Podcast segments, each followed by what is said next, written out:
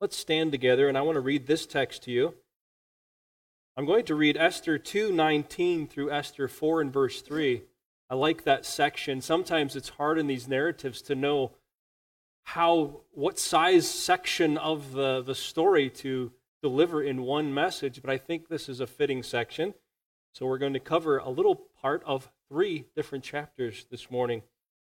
Let me read this text for you. Please follow along as I read. Esther 2:19 to 4:3.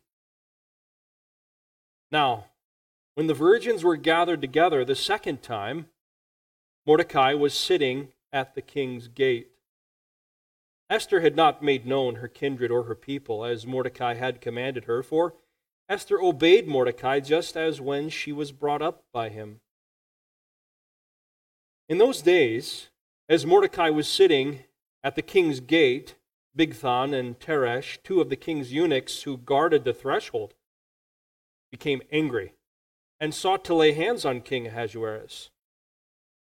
And this came to the knowledge of Mordecai, and he told it to Queen Esther, and Esther told the king in the name of Mordecai. When the affair was investigated and found to be so, the men were both hanged on the gallows, and it was recorded in the book of the Chronicles in the presence of the king. After these things, King Ahasuerus promoted Haman, the Agagite, the son of Hammedatha, and advanced him and set his throne above all the officials who were with him.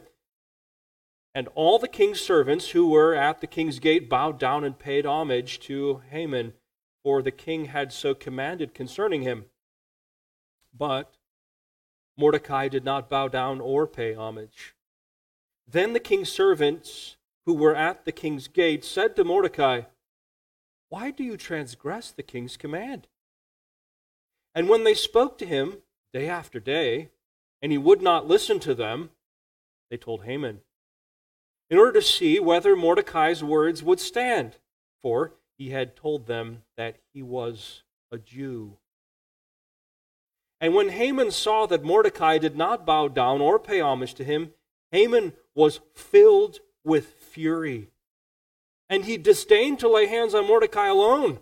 So, as they made known to him the people of Mordecai, Haman sought to destroy all the Jews, the people of Mordecai, throughout the whole kingdom of Ahasuerus. In the first month, which is the month of Nisan, in the twelfth year of the king Ahasuerus, they cast pur, that is, cast lots, before Haman day after day, and they casted month after month till the twelfth month, which is the month of Adar.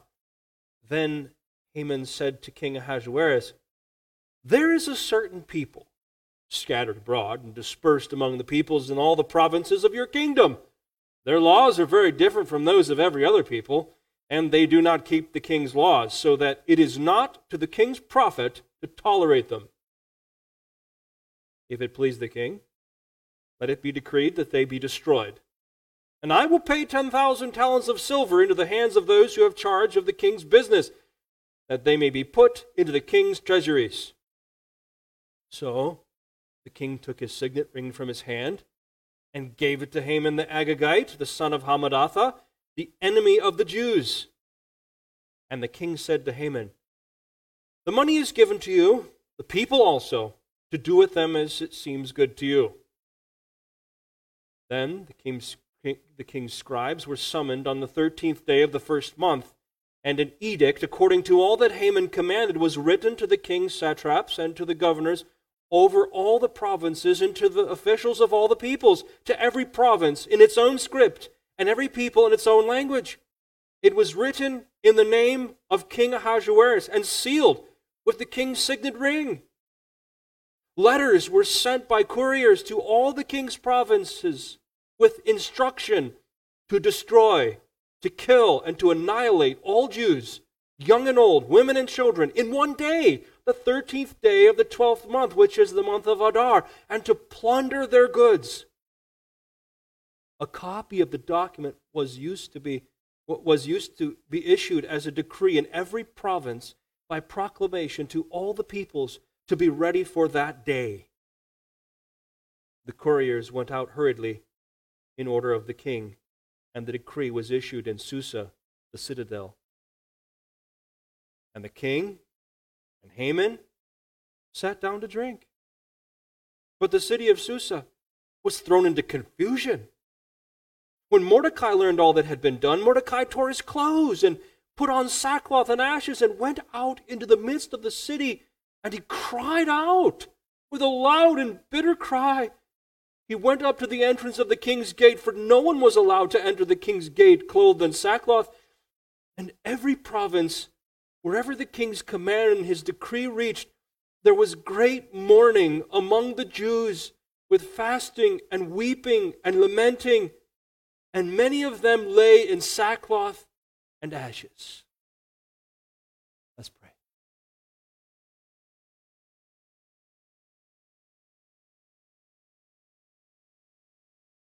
Father, we read such words, and there is such enmity that exists between the kingdom of darkness and the kingdom of light. And Father, all of it comes of your providential hand. You, being sinless and holy, work for the good of your people in and through such things, and for your glory, and for the redemptive work that you have promised to do through Christ. Through these things you work, Father. As we look to this particular account, may we be able to see your hand of providence and the purpose behind it. For the good of your people, for the sake of Christ, for the glory of your name. And may we be able to take what we learn here and import it into our own lives. This is not just a story, this is history. This is your story. This is our story, the story of the people of God. May we receive it as such. May we respond to your truth as we ought. May we see your glory and be humbled and repentant and trusting. We thank you for your powerful providence and your loving, faithful heart towards your people. We pray this in the name of Jesus, the King of kings and Lord of lords. Amen. Thank you. Please be seated.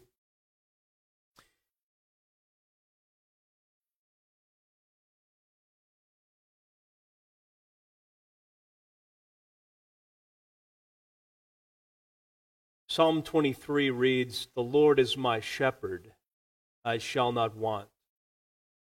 He makes me to lie down in green pastures.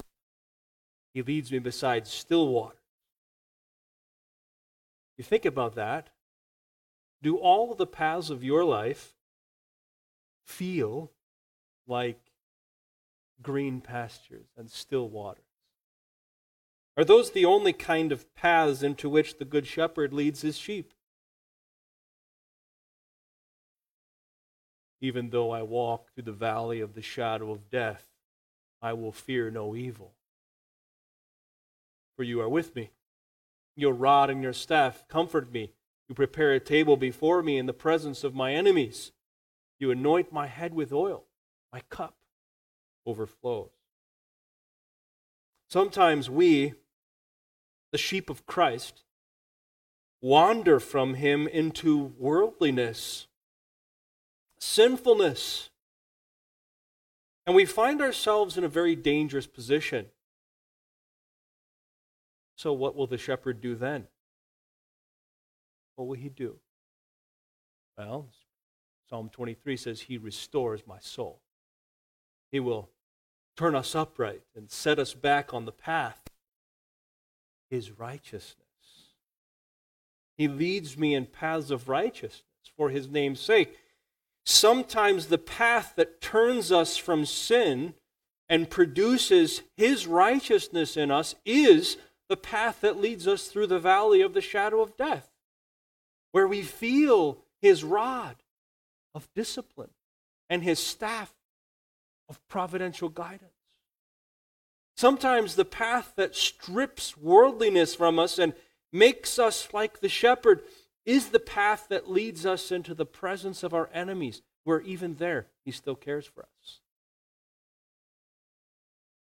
But no matter what, the Good Shepherd will pursue us with goodness and mercy all the days of our life until in the end, what? We will dwell in the house of the Lord forever. That is the story of the shepherd and his sheep. Does that ring true in your life? We will see that kind of providential shepherding taking place in this story, this part of the story of Ruth that we are going to look at this morning. Let's walk through this part of the story together. Number one, and you can follow this in your outline Mordecai's duty. And this is verses 219 through 23. Letter A in your notes, if you want to fill in some blanks, is his station, Mordecai's station.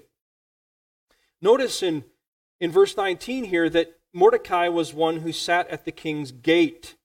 What is the king's gate? Uh, did you ask that question of yourself when you read it? What's the king's gate? When we think of a gate, we just think of a door, you know, basically, a fence of some sort. Well, that's not what the king's gate is here. The king's gate was a large rectangular building it was actually built by Ahasuerus' father, Darius I.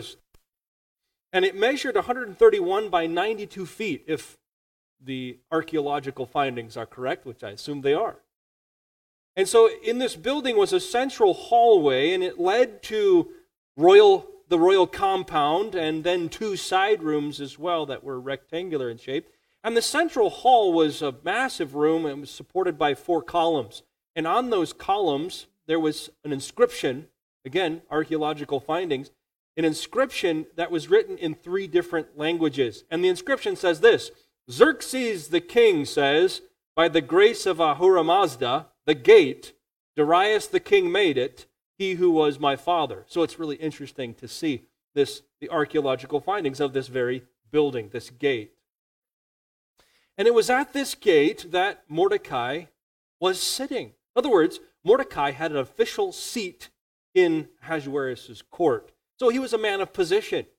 He had some honor attributed to him and some influence. But, as we have already seen in previous aspects of the story so far, Mordecai has chosen to blend into the Persian culture. He hasn't so far used his influence to point people to worship Yahweh, at least not according to what this particular story reveals. He's been one who has assimilated into the world around him rather than identify openly and courageously as a worshiper of Yahweh and as one of his chosen people. And so we notice this in his secrecy. Letter B in verse 20. His secrecy, it underscores it here again, and it has before already in this story. Esther had not made known her kindred or her people as Mordecai had commanded her, for Esther obeyed Mordecai just as she was brought up by him. Esther hadn't made known her identity. Apparently, she not only picked up this sort of secrecy from Mordecai's example, but he'd actually commanded her don't tell anyone who you are. Mordecai seems to be more passionate about keeping his and Esther's identity hidden than he is about making the name of Yahweh known in the earth. That's an interesting comparison, isn't it? This has already been quite clear from his and her and Esther's particular reaction to Ahasuerus' recruiting of a harem to find a new wife. But notice in this particular section here, Mordecai's service. Letter C, his service. This is verses 21 to 23. There's two eunuchs Bigthan and Teresh. And apparently, these men guarded the king's door, possibly even to the king's private quarters. Now, that would be expected when you have a king as important as Ahasuerus. You'd want bodyguards all over the place. And so you have these two eunuchs, and they were angry at the king.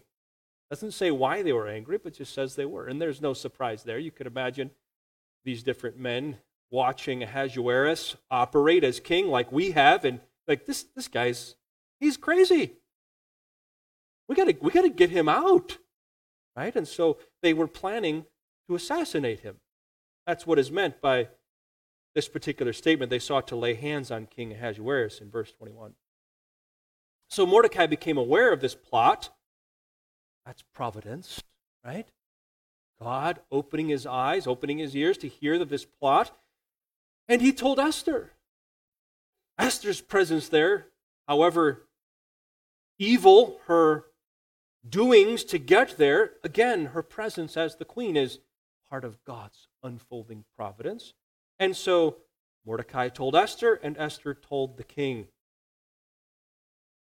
Esther made sure, as you can see there in verse 22, that, that she reported this as an act of loyalty and a duty done by Mordecai in his name. Again, God is providentially at work. Don't forget these little pieces along the way. So, what does Ahasuerus do in response to this excellent act of service rendered to him by Mordecai? Letter D. We'll call it his slight, Mordecai's slight. Ahasuerus made sure to have Mordecai's report investigated. Please notice that. We'll look at we'll, we'll refer back to that later. The affair was investigated. That seems responsible enough, and the report that Mordecai gave was accurate. The assassination, assassination plot was discovered and dealt with. Bigthan and Teresh were hanged on the gallows. Now, this is the first reference that we have in the book of Esther. It won't be the last to gallows. And when we think of gallows, we think of probably the Old West with, you know, big uh, hangman's noose, right? And that's not what the Persians did. What the Persians did when we're talking about gallows is really something more like a great big stake upon which they impaled someone and left them hanging there. This is a pretty grotesque picture in your mind. But that was often the Persian way of the gallows. And so that's what happened to Bigthan and Teresh. That was the usual practice. But also, what was a usual practice of Persian kings was to generously reward and honor such an act of loyalty from someone like Mordecai. This guy hears of the assassination plot and he does something about it. Maybe even in spite of how he feels in his heart. And of course, that, that sounds very much like what, what God instructed his people to do, even in this pagan land in Jeremiah 29. He said, Work for the welfare of the people around you, and it will be good for you as well. But what happened? Ahasuerus fails us here again. Apparently, the only immediate response that Ahasuerus takes to this particular act of loyalty from Mordecai was to record it in his book of Chronicles for later bedtime reading. That's it. That's all we hear at, the, at, this, at this point. No great honor initially given to Mordecai, nor of a generous reward for saving the king's life.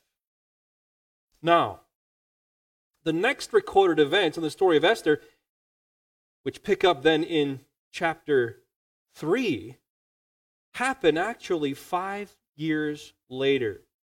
Please know that there is a five year span, or five year gap, I should say, between the end of chapter 2 the beginning of chapter 3. Let me show you this. If you look, for example, in chapter 2 and verse 16, look back there in your scriptures.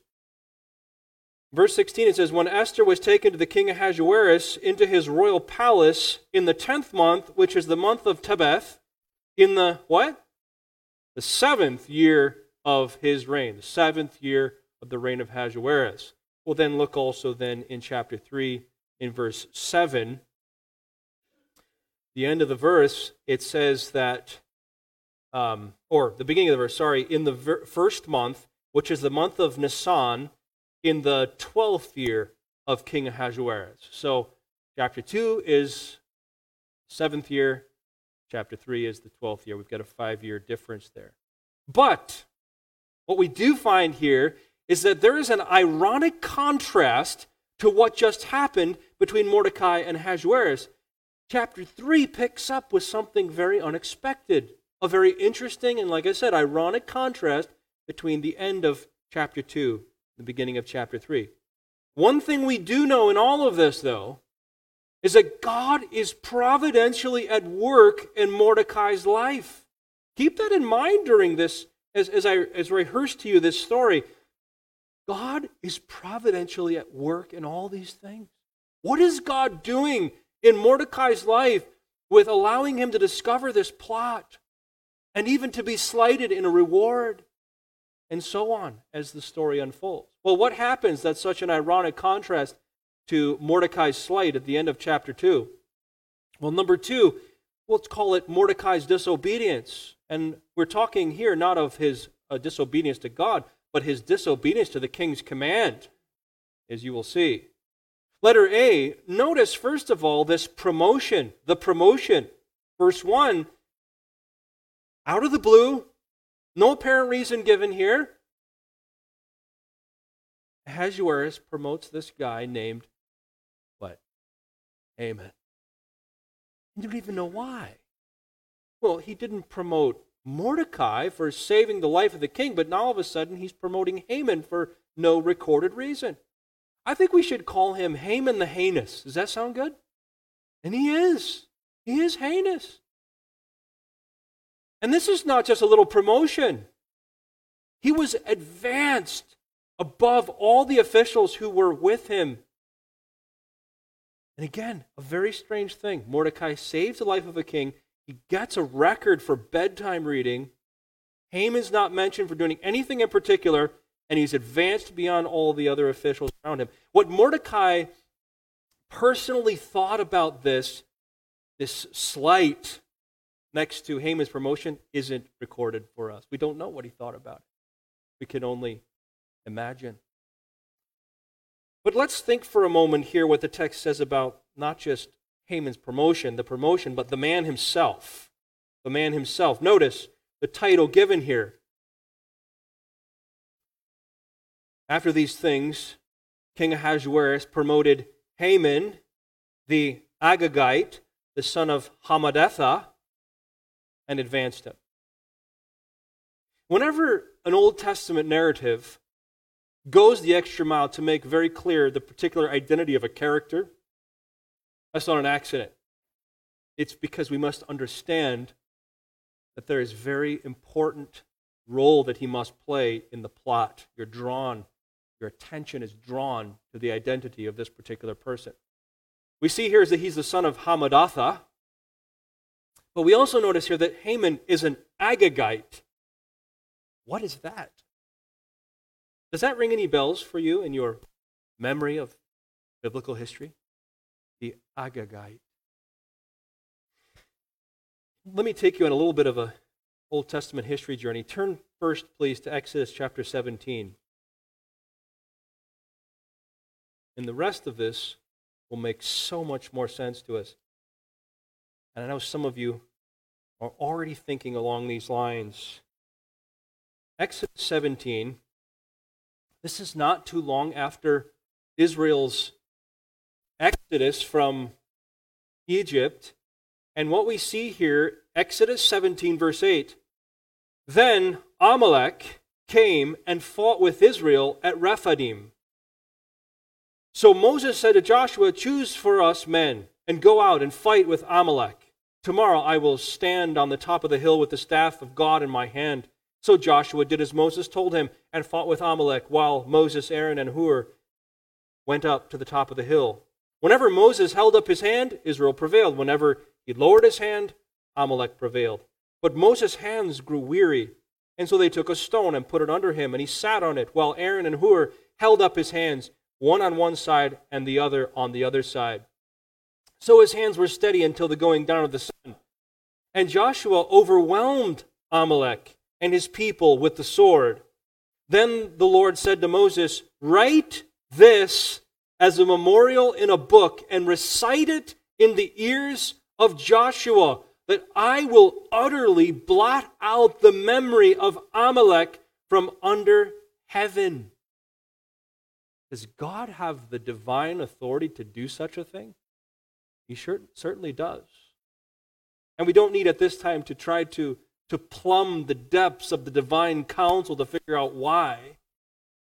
other than that this was a sinful people worthy of God's judgment. He will blot out the memory of Amalek from under heaven. And Moses built an altar and called the name of it, The Lord is my banner, saying, A hand upon the throne, the Lord, the Lord will have war with Amalek from generation to generation. Wow. Of course, we all deserve that, right? But God had chosen to allow this particular nation to remain in their sin and to be at war with them from generation to generation. Amalek. Turn to Deuteronomy chapter 25 now.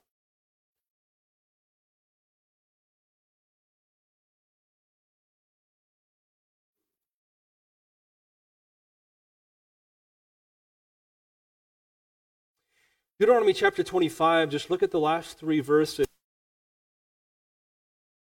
Remember that Deuteronomy is the sermon, the final sermon that Moses gave to the people of Israel before they went into the land of promise and took over the land that God had promised to them.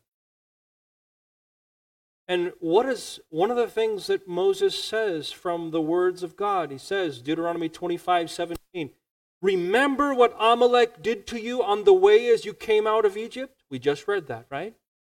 Remember what Amalek did to you on the way as you came out of Egypt. How he attacked you on the way when you were faint and weary and cut off your tail, those who were lagging behind you, and he did not fear God. Therefore, when the Lord your God has given you rest from all your enemies around you in the land that the Lord your God is giving you for an inheritance to possess, you shall blot out the memory of Amalek from under heaven. You shall not forget. Isn't that something? I can't get my mind around that entirely, but God is commanding his people never to forget what Amalek did to them on their way out of Egypt and to blot out the memory forever. Now, turn to 1 Samuel chapter 15.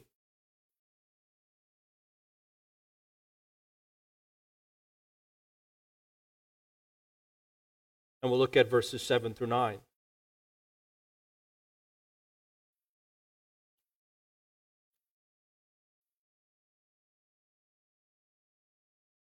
This is the account where God commanded Saul through Samuel and the army of Israel to go and completely eliminate Amalek. But Saul didn't completely obey, did he? Verse 7 of 1 Samuel 15 says, And Saul defeated the Amalekites from Havilah as far as Shur, which is east of Egypt. And he took who? Agag. That's right. Oh, now we know who Haman is, don't we? And we took Agag, the king of the Amalekites, alive and devoted to destruction all the people with the edge of the sword. But Saul and the people spared Agag and the best of the sheep and, and of the oxen and the fattened calves and the lambs and all that was good and would not utterly destroy them. That's the key word there. So apparently, there are even some folks that they did not, under God's command, put to death. And those people began to prosper again. All that was despised and worthless they devoted to destruction. So now we come over to Esther, and we see that most probably Haman is a descendant of Agag, king of Amalek, the enemies of Israel, who attacked Israel on their way out of Egypt whom Saul and the armies of Israel were to eliminate completely at God's command, but failed to do for the sake of worldly desire. Isn't that something to think about? Now, who is Mordecai? Remember? So, Mordecai, he's a descendant of who? Don't forget. Look back.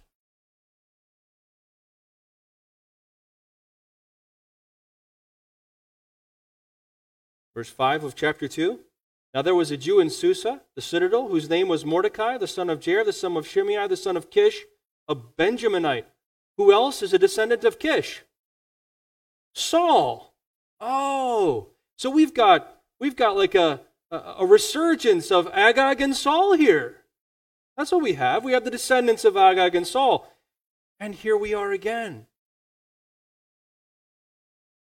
These a descendant Mordecai is a descendant of Saul of Israel, who should have completely eliminated Agag, the, the Amalekite king, and, and all his people by God's command, but failed to do so.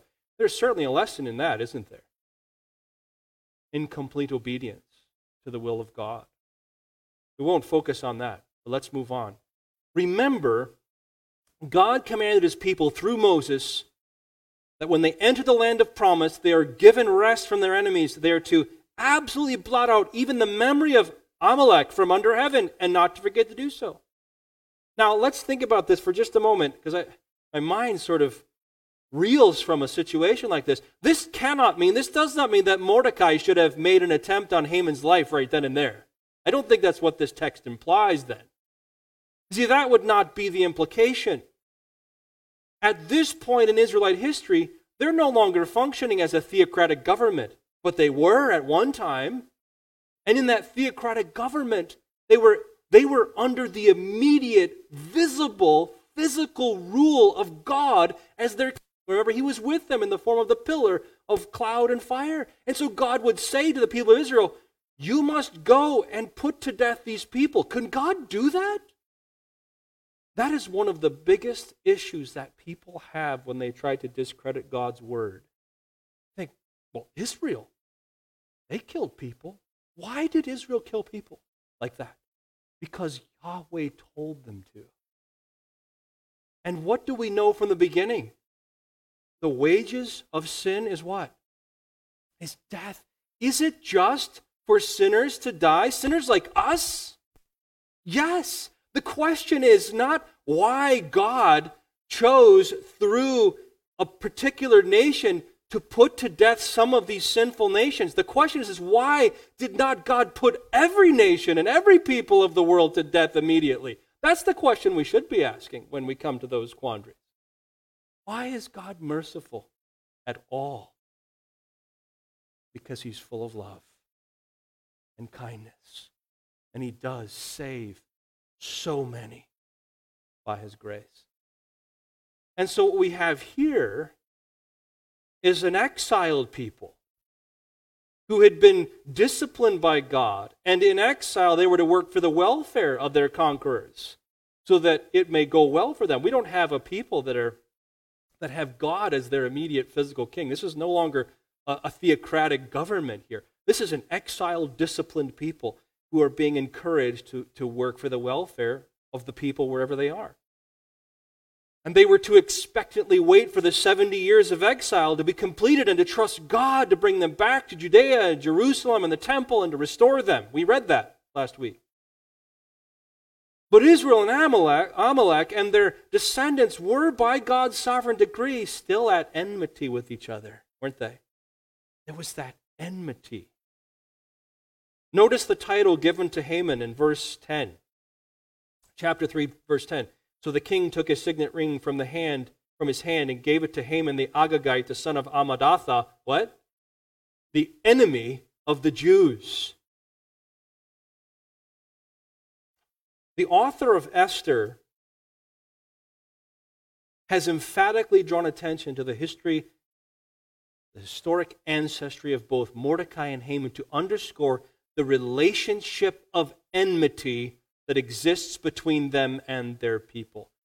Now, why is that so important to the story? We've got their descendants, we see the enmity, we understand the history. Well, let's continue to find out why that's so important. Letter C, the command. Number two, letter C, the command. All of Ahasuerus' servants at his gate bowed in homage to Haman, and the king actually commanded that. Did you notice that? The king had so commanded. And this bowing is really not that big of a deal. It's a common practice, showing honor and respect to those of a greater political position. There's nothing strange about this. There's really nothing religious about it either. Those who bowed to Haman were not worshiping him as a deity, they were showing homage, respect, like someone would bow to the king or bow to a duke or a prince or whatever. But Mordecai, we would think, shouldn't have an issue bowing in respect to Haman, except for what? Haman isn't any ordinary person, and neither is Mordecai. And so, letter D, you have this refusal, the refusal. That's verses 2 through 4. Mordecai refused to bow down to Haman or pay him homage. Why? Why would he refuse such a apparently innocent gesture of respect? Well, that's what the other servants wanted to find out. So these fellow servants at the gate tried day after day to reason with Mordecai. Why are you, why are you not obeying the king like this? What, what's the big deal?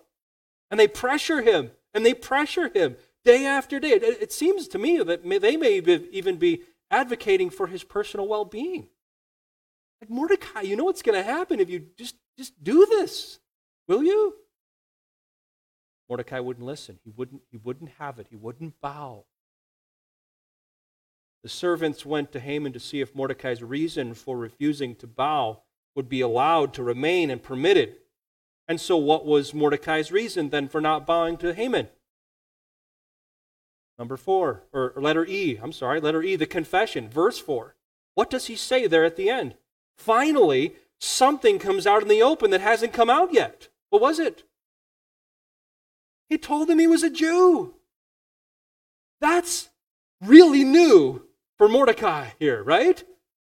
I mean, it's been underscored again and again and again. He said, Don't tell anybody who we are. Don't tell them who our people are. Esther, shh. Don't tell anyone.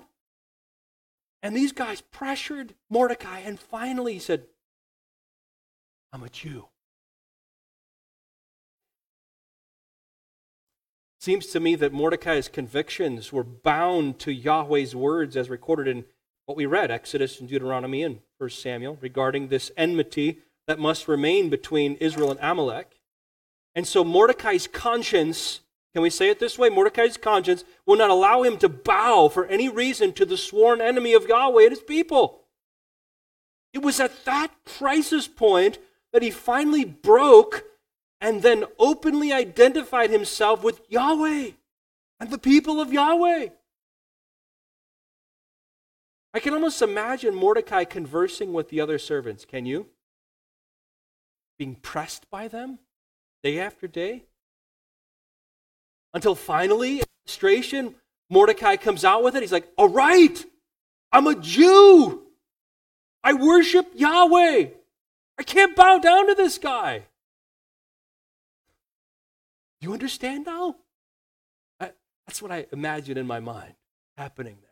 He's, he's trying to give these other offhanded, sort of lesser answers, and they're like, that, that doesn't match up, Mordecai. It's like, all right, I'm a Jew. Mordecai had compromised again and again to assimilate into the Persian world and conceal his identity, but he could not bend under the worldly influence of Persian culture any farther. And, I find it strange that he, he wouldn't bend here, and yet he sent Esther to bed with the king. But here he couldn't bend. That doesn't seem consistent to us, but it's what it is. And the God of providence knows what each of his children need to reach that, that critical point of crisis, that place where they, that line that they cannot cross, where they, they're humbled and they're brought to their knees and brought to a place of desperation and decision and repentance. I think this is where Mordecai is and where God has brought him. So, is God providentially doing that in Mordecai's life? I think we'll soon find out. The servants of the king who were reasoning with Mordecai went to Haman to see how he would respond to Mordecai's refusal. How does Haman respond? Number three, Mordecai's dread. This is verses 3. I'm sorry. This is, this is chapter 3, verse 5 through chapter 4, verse 3. I think that the events that are going to unfold here in the rest of chapter 3 and the beginning of chapter 4 are probably the reason why Mordecai has chosen to hide his identity up to this point. I don't know that for sure, but, but I surmise that he was afraid of, of what he already knew had happened throughout Israelite history. He was afraid that it would, it would come up again here under Persian reign and rule in his lifetime. He didn't, he didn't trust the Persians to remain amiable to the Israelites, and apparently he didn't trust God enough to protect and preserve them while they would be living lives of bold worship and identification with, with Yahweh and his people. And so now Mordecai's refusal to bow has exposed him. And Haman knows exactly who he is. So what's Haman's response? Letter A Haman's passion. You see it in verse 5. He was filled with fury, rage, burning anger. Like king, like official, right? We already saw Ahasuerus' anger over being refused. Such pride, such greed, such hatred. But it doesn't stop there. Letter B, Haman's perversity. Haman's rage against Mordecai, verse 6, boils over to Mordecai's people as, as well. His people. Maybe Haman was aware of the history of enmity as well. I don't know that. It doesn't say that, but it almost seems like that. He, it says there he disdained to lay hands on just Mordecai. He thought little of it. He's like, man, that's not enough for me. That's not going to satisfy my rage. So after the servants told him of Mordecai's identity and the people, Haman decided not only to kill Mordecai, but to annihilate, exterminate all of the Jews. All of the Jews. Notice how the text emphatically lays that out. Look at 6. He disdained to lay hands on Mordecai alone. So as they made known to him the people of Mordecai, Haman sought to destroy all the Jews, the people of Mordecai, throughout the whole kingdom of Ahasuerus. That is chilling. That's chilling. And we've seen that even in more recent history, haven't we? When you think of the 1930s and 40s under Nazi Germany, the same thing. This happens again and again and again, not only to the Jews, but to the people of God. What causes a man to think and act with such insanity? You ever wondered that? You, you hear and you watch them maybe, maybe uh, in recent history on, on television or a documentary, like they, they look pretty normal. Seems like everybody likes them. They're very, very uh, g- gregarious people and personalities, and they seem so winsome. But they're insane. What is this that makes a man come to such rage? You know the answer, don't you? Genesis 3:15. It's the enmity that's placed between the kingdom of darkness and the kingdom of light. See, the kingdom of Satan is working behind the kingdoms of men to destroy the kingdom of God and the promised Son of God who would come to save his people from their sins and to reign on the earth forever and ever. That's what this enmity is all about. Don't forget that. And that's why it seems so insane. It's because it's satanic. So, how does Haman put his plan into motion? Letter C Haman's Pur. Verse 7. Haman began to decide, began by deciding when to exterminate the Jews. So, how does he decide that? He rolls some dice, he casts some lots. Pur, like lots, were a common means of divination, an instrument by which the will of deity could be revealed to men. And so Haman the heinous and his cruel crew got together during the first month. Notice, notice these dates. They're not there just for random facts. The first month. And what's the first Hebrew month? Nisan. And so that's when they got together and they were playing with the Pur. And the lot fell on the 12th month, which is the month of Adar, and apparently the 13th day of the month, as verse 13 indicates. Notice. the very last phrase, the 13th day of the 12th month, which is the month of Adar, that was when the Jews were going to be exterminated. So the 13th day of the 12th month is the day of Jewish extermination. So, what were Haman's plans for that day? Letter D. Haman's plan. It's in verse 8 and 9. Terrifying plan. Haman approaches the king, prepares to do some manipulation, as the other officials have done so often to King Ahasuerus. Ahasuerus is a puppet. Have you noticed that? He's a puppet of these manipulating officials. And so Haman comes to him and he goes, Hey, there's this certain people. What? They're even left unnamed. It doesn't seem, it doesn't even seem that Ahasuerus knows which people group. I mean, remember we looked at the beginning of this massive map of Ahasuerus's of his empire. And Haman says there's a certain people dispersed among all the peoples in all the provinces of your kingdom. And by the way, Ahasuerus, their laws are different from everybody else's laws. He doesn't give any specifics. At least it's not recorded. They don't keep your laws, king. Again, unspecified. Maybe Mordecai is his, his refusal to bow to Haman is being imputed to all of the Jews. I, I don't know what's going on in Haman's mind here, but it's satanic, whatever it is. And Haman says, and it's not the king's profit to tolerate them. Oh, so you're telling the king what is and isn't his profit now.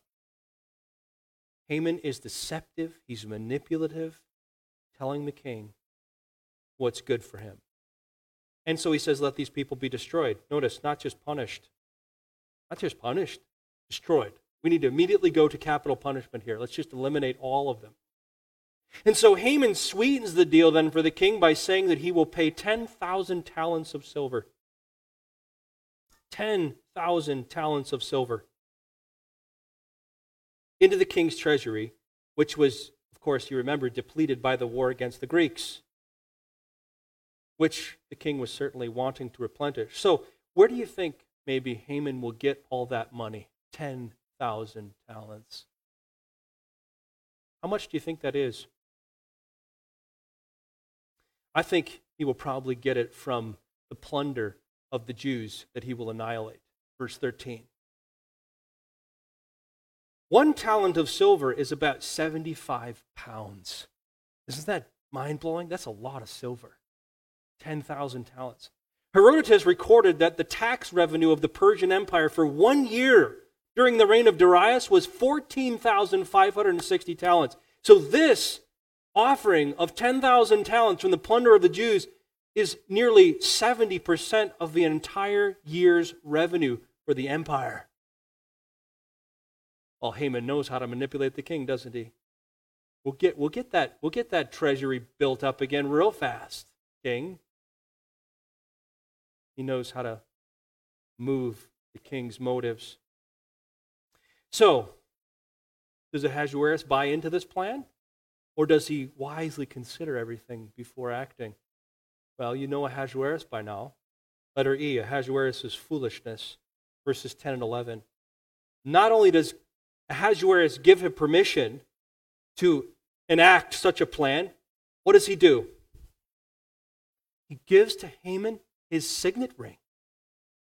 This is getting worse and worse as the story goes by. God is pressing his people to this dire moment, isn't he? Like our main idea is continuing to remind us of. The dire moment in which God will work what? Redemptive reversal. That's what we're moving. This is bad. He gives the enemy of the Jews his ring. The enemy of the Jews now has his ring, and notice, he gives the enemy of his Jews, of the Jews, the people themselves.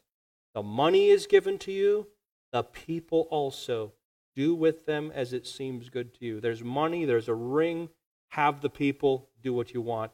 I mean, Ahasuerus is the epitome of foolish kings. And to further demonstrate and underscore Ahasuerus' dangerous foolishness, just contrast what he's doing here with what happened at the end of chapter 2. In chapter 2, there's an assassination plot, right? Two officials. What does Ahasuerus do? He investigates it. He, he investigates it well and he finds out is this, is, this, is this real? He investigated that thoroughly. He records that in the chronicle. But whom does he reward? No one. Not at that point. Now in chapter 3, there's an annihilation plot. Not just the king, but like thousands of people are going to be exterminated. Thousands of his loyal subjects, one of whom actually just saved his life five years earlier, but he hasn't made that connection yet. One of whom is what? His queen, but he hasn't made that connection yet. He doesn't investigate this. Did you notice? He doesn't even know who they are. He doesn't care who they are. He doesn't seek to know how their laws are different and if they've broken his laws. He apathetically gives the reins of his whole plan into the hands of Haman to do whatever he wants. Foolish, selfish, selfish apathy at the helm of a nation is, humanly speaking, dangerous, disastrous, and terrifying. But out goes the proclamation post haste. Letter F, Ahasuerus' proclamation. What's the proclamation? Destroy. There's instructions to destroy. This is verse 13. Instructions to destroy. How many times does he have to say it? To destroy. I mean, Haman is Haman is livid with this rage to destroy, to kill, to annihilate. Can you do all three of those things? I mean, this is crazy. And not just the men either. You notice? The young and the old, the women and the children, in one day, the 13th day of the 12th month, which is the month of Adar. And then what? Take everything.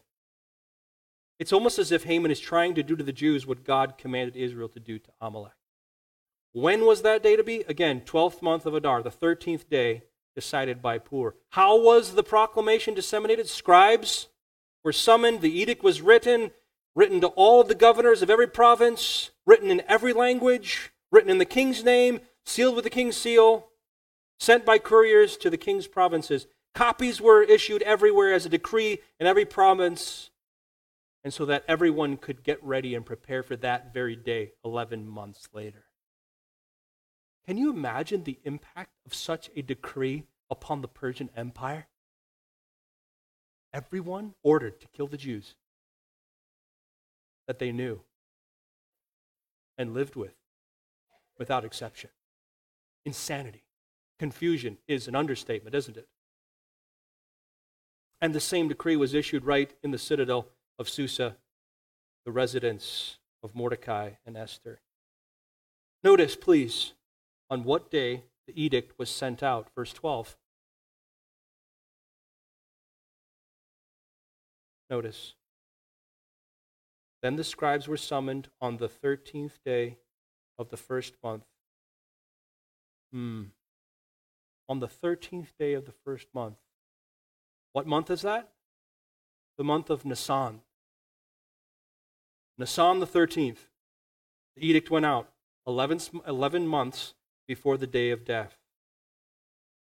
So think about how the Jews had 11 months to anticipate their annihilation. What a horrible year. But do you remember anything special about the month of Nisan? And maybe even the 13th day? What did God command his people to begin celebrating on the evening of the 14th day of the first month, the month of Nisan? What was it? Passover. Hmm. This edict went out on the day before the Passover celebration was to begin. Wow! How would the Jews respond to such an edict the day before they were to begin the celebration in which they were remembered with they were to remember with joy the powerful rescue of Yahweh from Egypt? Wow. Lots going on there, isn't there? What would be said by fathers at the tables of Passover all throughout the Persian Empire. Think on that. We'll come back to it. Letter G, revealing responses. 315 to 4 to 4 3. There's four responses we see to all that just is going on. How does Ahasuerus and Haman respond? They have a drink. It's insane. Insane. Not surprising, though. The people of Susa. Remember, Persia was a melting pot of people made up of different nations living day to day life together, thrown into confusion, the text says.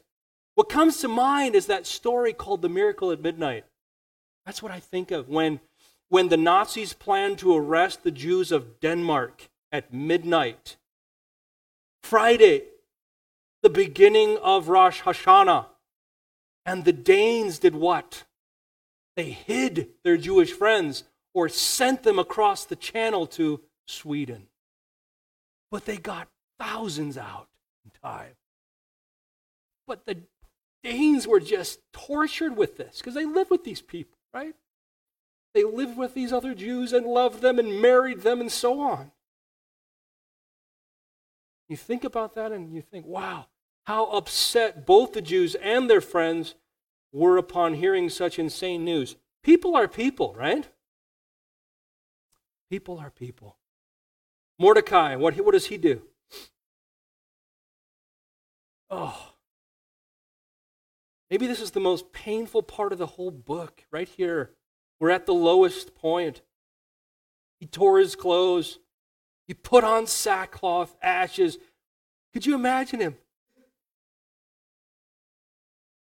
Went out in the midst of the city and cried out with loud and bitter cry, even to the entrance of the king's gate. I don't know how you don't get moved by this, right? Like you, read this and you're just like, what in the world is going on with these people? Sinfulness of humanity. He, the king didn't allow him to enter with such a state of grief, which is something to think about in itself. This is an open, shameless demonstration of extreme and bitter grief, public display of his deep mourning and distress. You know, what I see here is Mordecai beginning to change, don't you? There's no more hiding anymore. He's right out in the open, crying with a loud voice. In his grief, he is identifying in his grief Yahweh and his people. That's what he's doing. This is a different Mordecai. He's beginning to change. And the Jews, verse 3, the same thing great mourning, fasting, weeping, and lamenting, sackcloth and ashes. Fasting, mourning, weeping, lamenting. They, like Mordecai, were in great mourning, sorrow, grief, and distress. We'll talk more about this last verse. Very important. We'll talk about it in just a moment. Don't forget it. Before we come to our final part of application, Where's God in all of this terror? Get real, right? Get, get real with how these people would have been thinking, how people in Nazi Germany would have been thinking.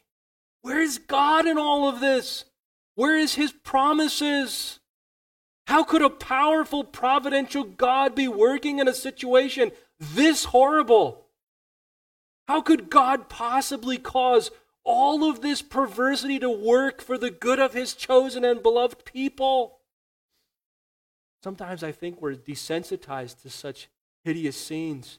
We see it on television all the time and it just doesn't affect us as it ought to.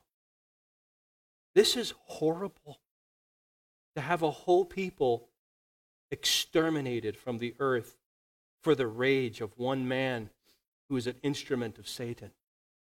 How could God take all of this atrocity and use it to fulfill his redemptive plans in Christ?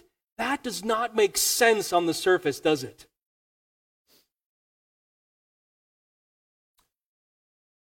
Do you ever feel like that with certain events that surround your life? Or maybe someone you know and love? Think of the most hideous circumstances you can possibly think of and put yourself there or feel it yourself in your own life. There's nothing that, there's no hideous circumstance that you really can't import into this and say, God, is this good? As we come to the close of the message today, let's, let's apply this part of the story to the lives of God's people and ours. There's two principles I want to close with, and you have those in your notes as well. Number one, God's providence is always at work, even in the worst moments. God's providence is always at work, even in the worst moments. This is so hard to remember, isn't it? In the very moment when we feel the worst of it. There's two proverbs that we have to think about right now that must powerfully shape our perspective of this story of Esther and our own lives at moments like this. The first one is Proverbs 21:1. What does Proverbs 21:1 say? The king's heart is a stream of water in the hand of the Lord. He turns it wherever he will. We have to remember that. Whether it's a king or a governor or a president or an employer or a husband or whoever it is, the king's heart is, in, is a stream of water in the hand of the Lord. He turns it wherever he will. God's providence is always at work, even in the worst moments. So then, who was in perfect providential control when the king forgot to reward Mordecai? When the king advanced Haman? When the king commanded all to give homage to Haman? When the king approved of the plan to annihilate the Jews, when the king gave his signet ring to Haman, when the king authorized the dispatching of the edict of death commanded by Haman, who was in perfect providential control of all of that? The Lord. Sinlessly, but he was in control. By either initiation or allowance, God is sinlessly in perfect providential control of all things. Here's the second proverb Proverbs 16:33. Proverbs 16:33. The lot is cast into the lap.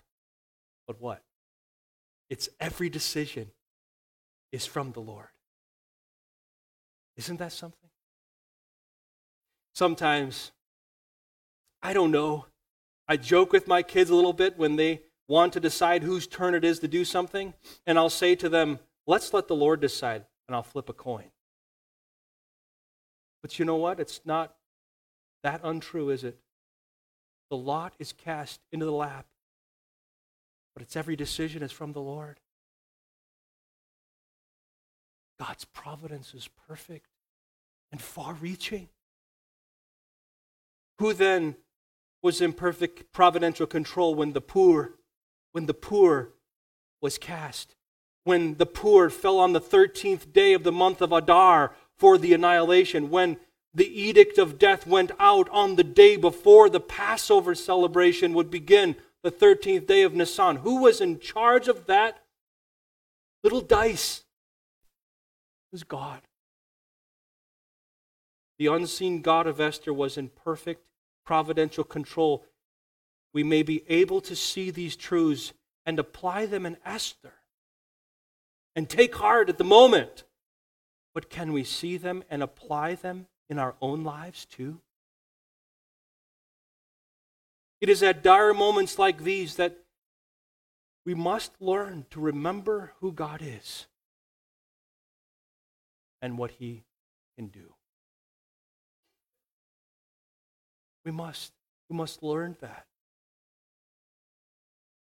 We must remember what He has promised to all who are in Christ the promises of God will stand.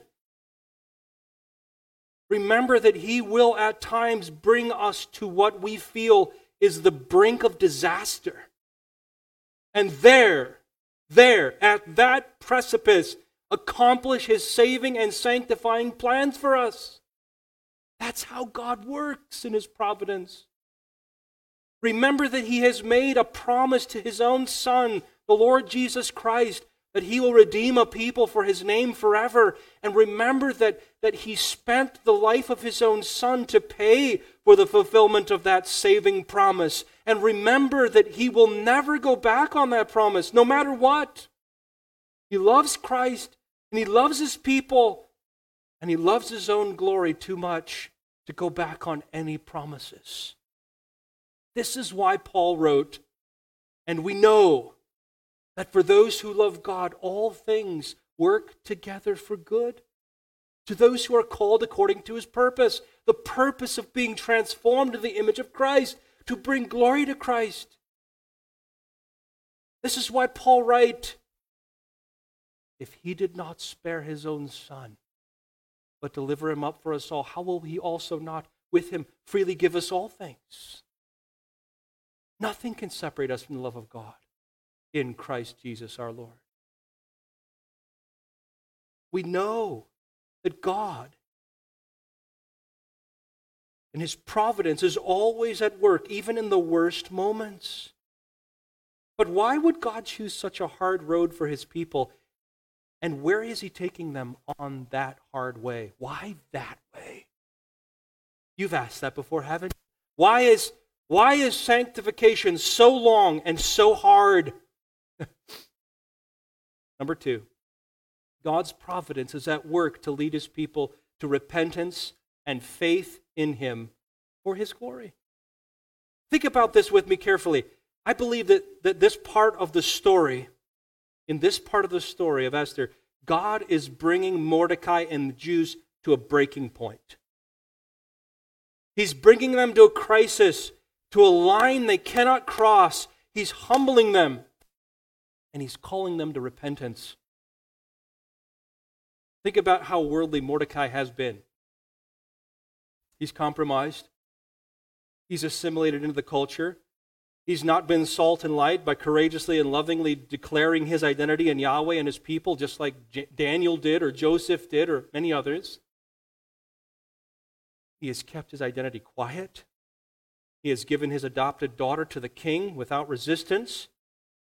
He has done his duty to the king by saving his life. That's a good thing, but it's been his all consuming passion, evidently. Now the king has forgotten him. Now the king has commanded that he bow to Haman of all people. Now the king has approved of his extermination and the annihilation of the people he loves. What's come of Mordecai's devotion to the world? It's turned on him, hasn't it? What's God doing through all of this in Mordecai's heart? I think God brought Mordecai to a crisis point at which he could no longer compromise, no longer conceal his identity, no longer anxiously trust in his own di- diplomatic ability to blend in and be a people pleaser. I think God has brought Mordecai to the first steps of repentance from his love of the world, from his fear of man, from his self love. I see Mordecai's repentance beginning with his confession of who he is, he told them that he was a Jew. And with his public demonstration of grief. Does that make sense? He's coming out of himself and he's identifying with Yahweh. Who knows? Maybe some of that display of grief in the city center was mingled with godly sorrow over his own sinfulness and worldliness. I don't know. The story doesn't tell us that, but it seems like that's where God is taking Mordecai. And it seems from the text that both Mordecai and the Jewish people over the whole Persian Empire are being brought to repentance. I have a good reason for saying this. Let me show you.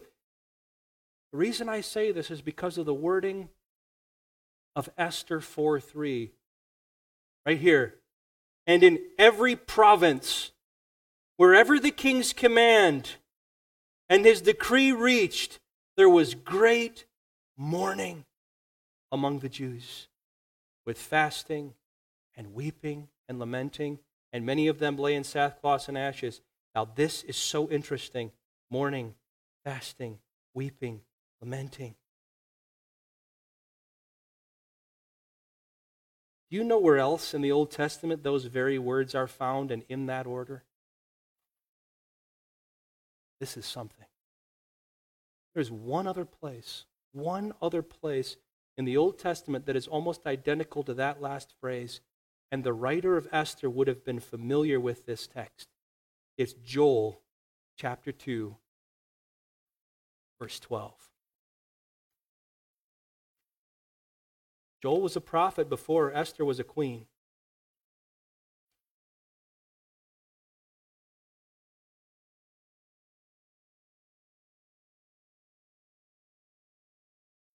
I want you to look at it with me. Joel 2. We're almost, we're almost complete with this today. This is such an important connection. Joel 2 12. Look at it. Even now, declares the Lord, return to me with all your heart. With what? Fasting, with weeping, and with mourning. There it is. Those three words all together. I think the writer of Esther is making an allusion to the repentance that God is calling his people to in the prophet Joel. Look what he says. Rend your what? Hearts and not your garments. Return to the Lord your God, for he is what? He's gracious and merciful, slow to anger, abounding in steadfast love, and he relents over disaster. Who knows whether he will not turn and relent and leave a blessing behind him, a grain offering and a drink offering for the Lord your God. Blow the trumpet in Zion, consecrate a fast. Do you remember what Esther does? She calls for a fast. Wow. Here it is. This is what's going on here in Esther. Call a solemn assembly, gather the people, consecrate the congregation, assemble the elders, gather the children, even the nursing infants. Let the bridegroom leave his room. Let the chamber her, her the bride her chamber. Between the vestibule and the altar, let the priests and the ministers of the Lord weep and say, Spare your people, O Lord. Make not your heritage a reproach, a byword among the nations. Why should they say among the peoples, Where is their God? You see what's going on here in Esther? God is bringing his people to repentance. And it's obvious because of the allusion to, to Joel. And could that be the very reason why God caused the edict of death to be proclaimed on the day before the beginning of Passover? This is the providence of God. It's amazing. He was reminding his people of who he is. I am the Lord your God who brought you out of the land of Egypt, out of the house of bondage. He's reminding his people of who they are. You are my people, and I will be your God right? He was reminding his people of what they had what he had done before them already. The plagues, the, the Red Sea covering Pharaoh. Is this situation any more dire? No, not for God. He was calling them to repent of their sin and worldliness and to identify with him in faith and love and loyalty. This is our God. We are his people. He was calling them to trust him to do once again what he had done for them so many times before, to deliver them from the dangerous enemies who were at work to snuff them out since the speaking of Genesis 3:15. He was calling them to believe the words of promise from the mouth of I am. I think that's what God is doing. So what about you and me as we come to our close? How is God's providence at work in your life right now?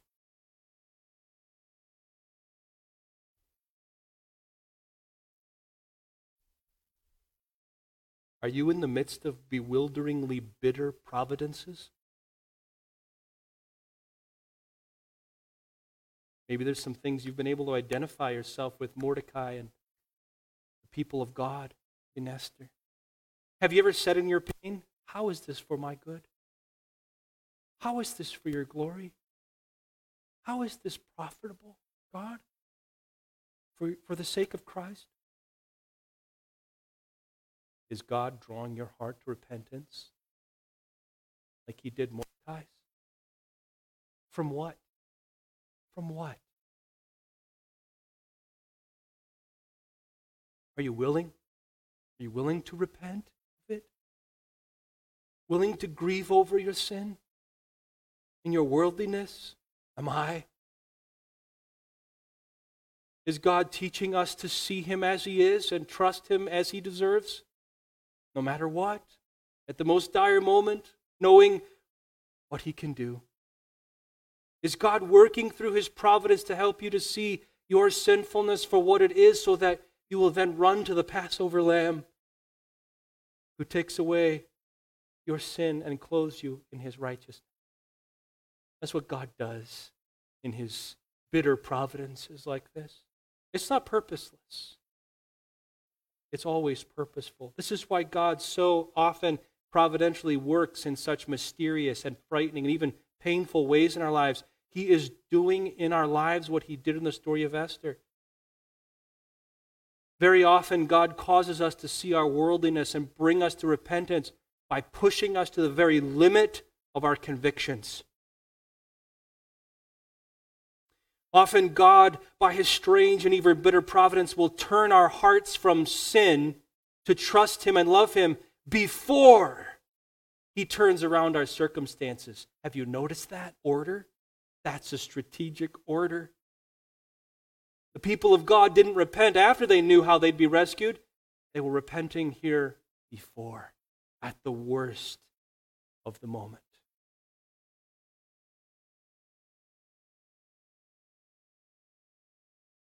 Before God providentially rescues us from physical disaster.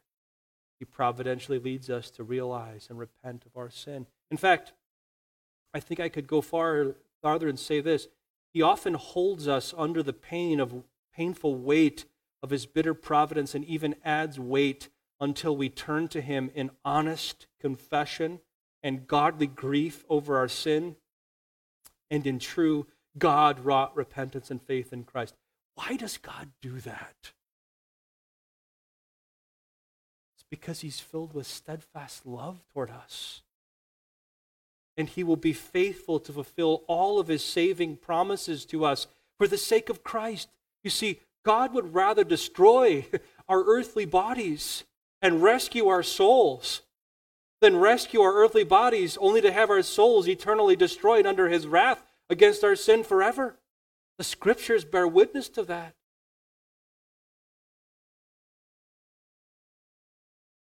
Do you know how God brings a great awakening among a people and even a nation of people?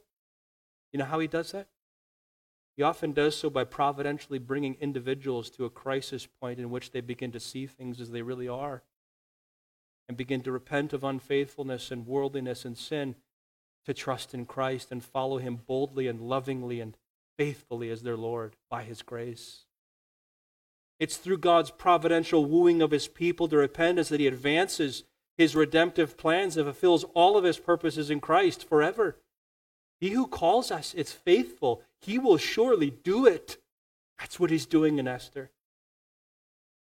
This is what God does through His powerful providence today as well as He did in Esther. And believe me, for the repenting, trusting people of God, the best is yet to come. And Esther will bear that out. So see the glory of God as He providentially works redemptive reversal. The most important redemptive reversal is the turning of our hearts, isn't it? At the most dire moment, for the sake of Christ, and let us learn to trust Him wholeheartedly. Would you stand with me? Let's pray together.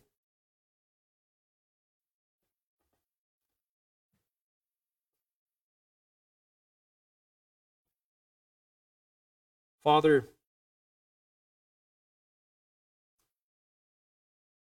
we look at this and we can relate with it in some degree. And we are given hope because you came, you sent Christ to save us from our sins, and you will employ many things to move us to that repentance and faith. Thank you, God. We need it. We do need that.